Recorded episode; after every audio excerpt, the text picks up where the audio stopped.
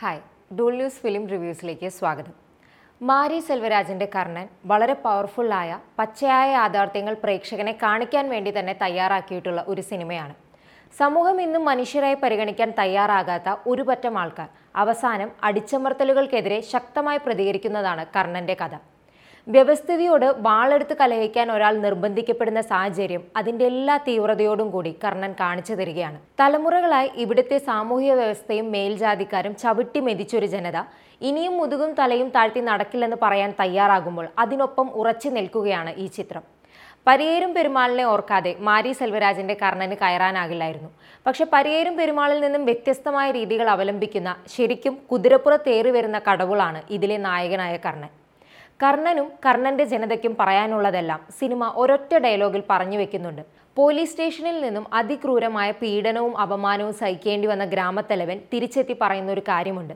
ഞാൻ തലയിൽ കെട്ടിയ തോർത്ത് അഴിക്കാതിരുന്നതിന് നേരെ നിന്ന് കണ്ണിൽ നോക്കിയതിന് മുതുകു വളച്ച് കൈകൂപ്പി നിൽക്കാതിരുന്നതിന് ഇതിനാണ് അവർ തന്നെ തല്ലിച്ചതച്ചതെന്ന് ചിത്രത്തിലെ ധനുഷിന്റെ കർണനും ഒരു ഘട്ടത്തിൽ ഇത് ആവർത്തിക്കുന്നുണ്ട്. പ്രതിഷേധത്തിന്റെ ഭാഗമായി ഞങ്ങൾ എന്തെങ്കിലും തല്ലി തകർത്തതോ ഞങ്ങൾ നേരിടുന്ന പ്രശ്നങ്ങളോ ഒന്നുമല്ല നിങ്ങളെ അലോസരപ്പെടുത്തുന്നത്. ഞങ്ങൾ കുനിയാതെ നിന്നതാണ്. കർണൻ എന്നും ദുര്യോധനൻ എന്നുമുള്ള പേരുകളാണ് എന്ന്. സിനിമ കാണുന്നവനോട് കണ്ണു തുറന്ന് കാണാൻ കർണൻ പറയുന്ന നമുക്ക് ചുറ്റുമുള്ള ജാതീയത എന്നാൽ എന്താണെന്നും ഈ ഡയലോഗുകളിലൂടെ ചിത്രം പറഞ്ഞു വെക്കുന്നു. ഇതുകൂടാതെ പറയുന്ന വാക്കുകളിലെ ക്രൂരത കൊണ്ട് മനസ്സിൽ തങ്ങി നിന്ന മറ്റൊരു ഡയലോഗുണ്ട്. ഒരു വഴക്കിനെ തുടർന്ന് അടുത്ത ഗ്രാമത്തിലെ മേൽജാതിക്കാർ അവരുടെ ഗ്രാമത്തലവനോട് കർണന്റെ ഗ്രാമത്തിലുള്ളവരെ തല്ലണമെന്ന് ആവശ്യപ്പെടുന്ന സമയത്ത് അയാൾ പറയുന്ന മറുപടി വാചകമാണ് ഈ ഡയലോഗ്. അവർ ഇപ്പോഴും ആവശ്യങ്ങൾക്ക് വേണ്ടി നമ്മുടെ മുൻപിൽ വന്ന് കെഞ്ചി നിൽക്കും. അതിങ്ങനെ കണ്ട് രസിച്ചിരിക്കുന്നതിലെ ആനന്ദത്തെക്കുറിച്ച് അതാണ് ആ ഗ്രാമത്തലവൻ ആ സമയത്ത് പറയുന്നത്. ചിത്രത്തിൽ പോലീസിന്റെയും മറ്റ് സ്ഥാപനങ്ങളുടെയും ക്രൂരതകളും ശാരീരിക പീഡനങ്ങളും എല്ലാം കാണിക്കുന്നുണ്ടെങ്കിലും കർണനിലെ ഏറ്റവും ക്രൂരമായി തോന്നിയ ഡയലോഗ് ഇതായിരുന്നു. കർണൻ എളുപ്പത്തിൽ കണ്ടിരിക്കാവുന്ന ഒരു സിനിമയെയല്ല. ആ ഒരു പ്രതീക്ഷയും വെച്ചല്ല ചിത്രത്തിന് പോയതും.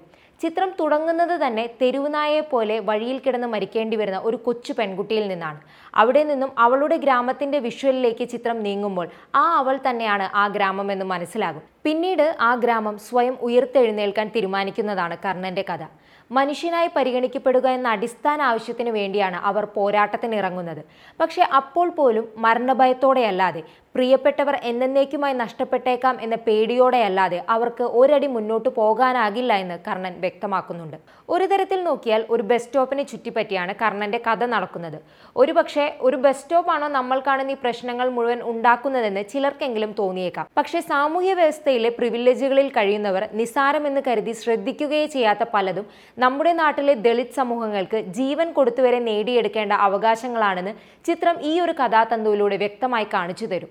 ഒരു ബസ് സ്റ്റോപ്പ് ഇല്ലാതാകുന്നത് എന്തുകൊണ്ടാണെന്നും അതുണ്ടാക്കുന്ന പ്രത്യാഘാതങ്ങൾ എത്രത്തോളമാണെന്നും ചിത്രം ഇതിനൊപ്പം വ്യക്തമായി പറയുന്നുണ്ട്. മൂന്ന് തലമുറയുടെ പ്രതിരോധ അതിജീവന മാർഗങ്ങൾ സിനിമയിൽ കടന്നു വരുന്നുണ്ട്. നാളുകൾ നീണ്ട അധ്വാനത്തിലൂടെ കാടായി കിടന്നൊരു സ്ഥലത്തെ ഗ്രാമമായി മാറ്റിയെടുത്ത മുതിർന്ന തലമുറ ഉള്ളിൽ പ്രതിഷേധത്തിന്റെ തീയുണ്ടെങ്കിലും എങ്ങനെയെങ്കിലും അതിജീവിച്ചു പോകണം എന്ന് കരുതുന്നവരാണ്. ജീവിതം ഇപ്പോൾ തുടങ്ങിയ ധനുഷ് ചെയ്ത കർണനെ പോലെയുള്ള ചെറുപ്പക്കാരുടെ തലമുറ ഇനിയും സഹിച്ചു ജീവിക്കാനാകില്ലെന്ന് തീരുമാനിച്ചവരാണ്. വ്യവസ്ഥിതിയോട് കലഹിക്കുന്നവരാണ്. ഉള്ളിൽ തിളച്ചുമറിയുന്ന ദേഷ്യമുള്ളവരാണ്. പക്ഷേ അവരും ഇടയ്ക്കൊക്കെ ഒന്ന് കാത്തു നിൽക്കുന്നുണ്ട്. അതും കഴിഞ്ഞു വരുന്ന ഗ്രാമത്തിലെ കുട്ടികളുടെ തലമുറ ഇനിയും ഒരു നിമിഷം പോലും സഹിച്ചു നിൽക്കാൻ തയ്യാറാകാതെ പ്രതികരിക്കുന്നവരാണ്. രണ്ട് കല്ലേറുകളിലൂടെ ചിത്രം ഇക്കാര്യം വ്യക്തമായി കാണിക്കുന്നുണ്ട്. തലമുറകൾ കഴിയും തോറും അനീതിക്കെതിരെ ശബ്ദമുയർത്താനും അവകാശങ്ങൾക്കായി നിലകൊള്ളാനും അടിച്ചമർത്തപ്പെട്ടവൻ വൈകില്ലെന്ന കാര്യം വ്യക്തമാക്കുകയാണ് ഈ മൂന്ന് തലമുറകളിലൂടെ കർണൻ. ആരാധിക്കുന്ന ദൈവങ്ങൾക്ക് പോലും തങ്ങളെ കാക്കാൻ കഴിയില്ലെന്ന് നീണ്ടകാലത്തെ ജീവിതത്തിലൂടെ മനസ്സിലാക്കിയതുകൊണ്ടാകാം ചിത്രത്തിലെ ദൈവങ്ങൾക്കൊന്നും മുഖമില്ല. ഒടുവിൽ സിനിമയുടെ ആദ്യത്തിലും അവസാനത്തിലും അവർ ദൈവങ്ങളായി അവിടെ വരച്ചു ചേർക്കുന്ന മുഖങ്ങൾ തങ്ങളുടെ കൂട്ടത്തിലെ തന്നെ ജീവനും ജീവിതവും വെടിഞ്ഞ് അവരെ മുന്നോട്ട് നയിച്ച മനുഷ്യരുടെയാണ്. ഈ ഹാർഡ് ഹീറ്റിംഗ് റിയാലിറ്റികളെ മികച്ചൊരു സിനിമ ആവിഷ്കാരമായി മാറ്റിയെടുക്കാൻ കർണൻ കഥ എഴുതി സംവിധാനം ചെയ്ത മാരി സെൽവരാജിന് കഴിഞ്ഞിട്ടുണ്ട്.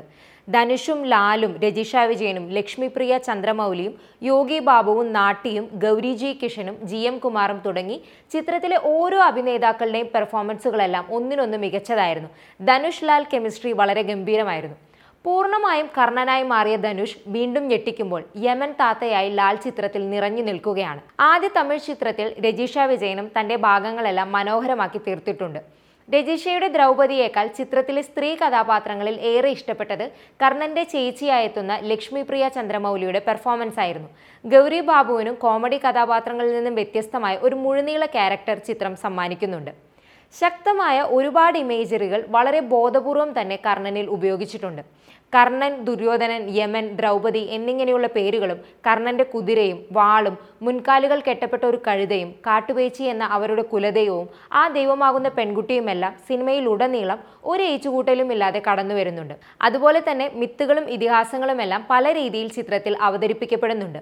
തേനി ഈശ്വരന്റെ ക്യാമറ കർണനെ കാണാൻ പ്രേരിപ്പിക്കുന്നതിലെ മറ്റൊരു പ്രധാന ഘടകമാണ് പാടങ്ങളും വിജനമായ വഴികളും സന്ധ്യകളും മുതൽ ക്ലോസപ്പുകളും വഴക്കും കയ്യാങ്കളിയും കലാപവും പോലീസ് വേട്ടയും കൊടുമ്പിരി കൊള്ളുന്ന രംഗങ്ങളുമെല്ലാം ഉള്ളിൽ തറഞ്ഞു നിൽക്കും വിധം തേനി ഈശ്വർ ക്യാമറയിൽ പകർത്തുന്നുണ്ട്. ഈ വിഷ്വലുകൾക്കും കഥയ്ക്കുമൊപ്പം ഒരു വേലിക്കെട്ടിലും ഒതുങ്ങി നിൽക്കാത്ത പരീക്ഷണങ്ങൾ നടത്തുന്ന സന്തോഷ് നാരായണന്റെ സംഗീതം കൂടി ചേരുമ്പോൾ കർണൻ മികച്ചൊരു തിയേറ്റർ എക്സ്പീരിയൻസ് ആയി തീരുന്നുണ്ട്.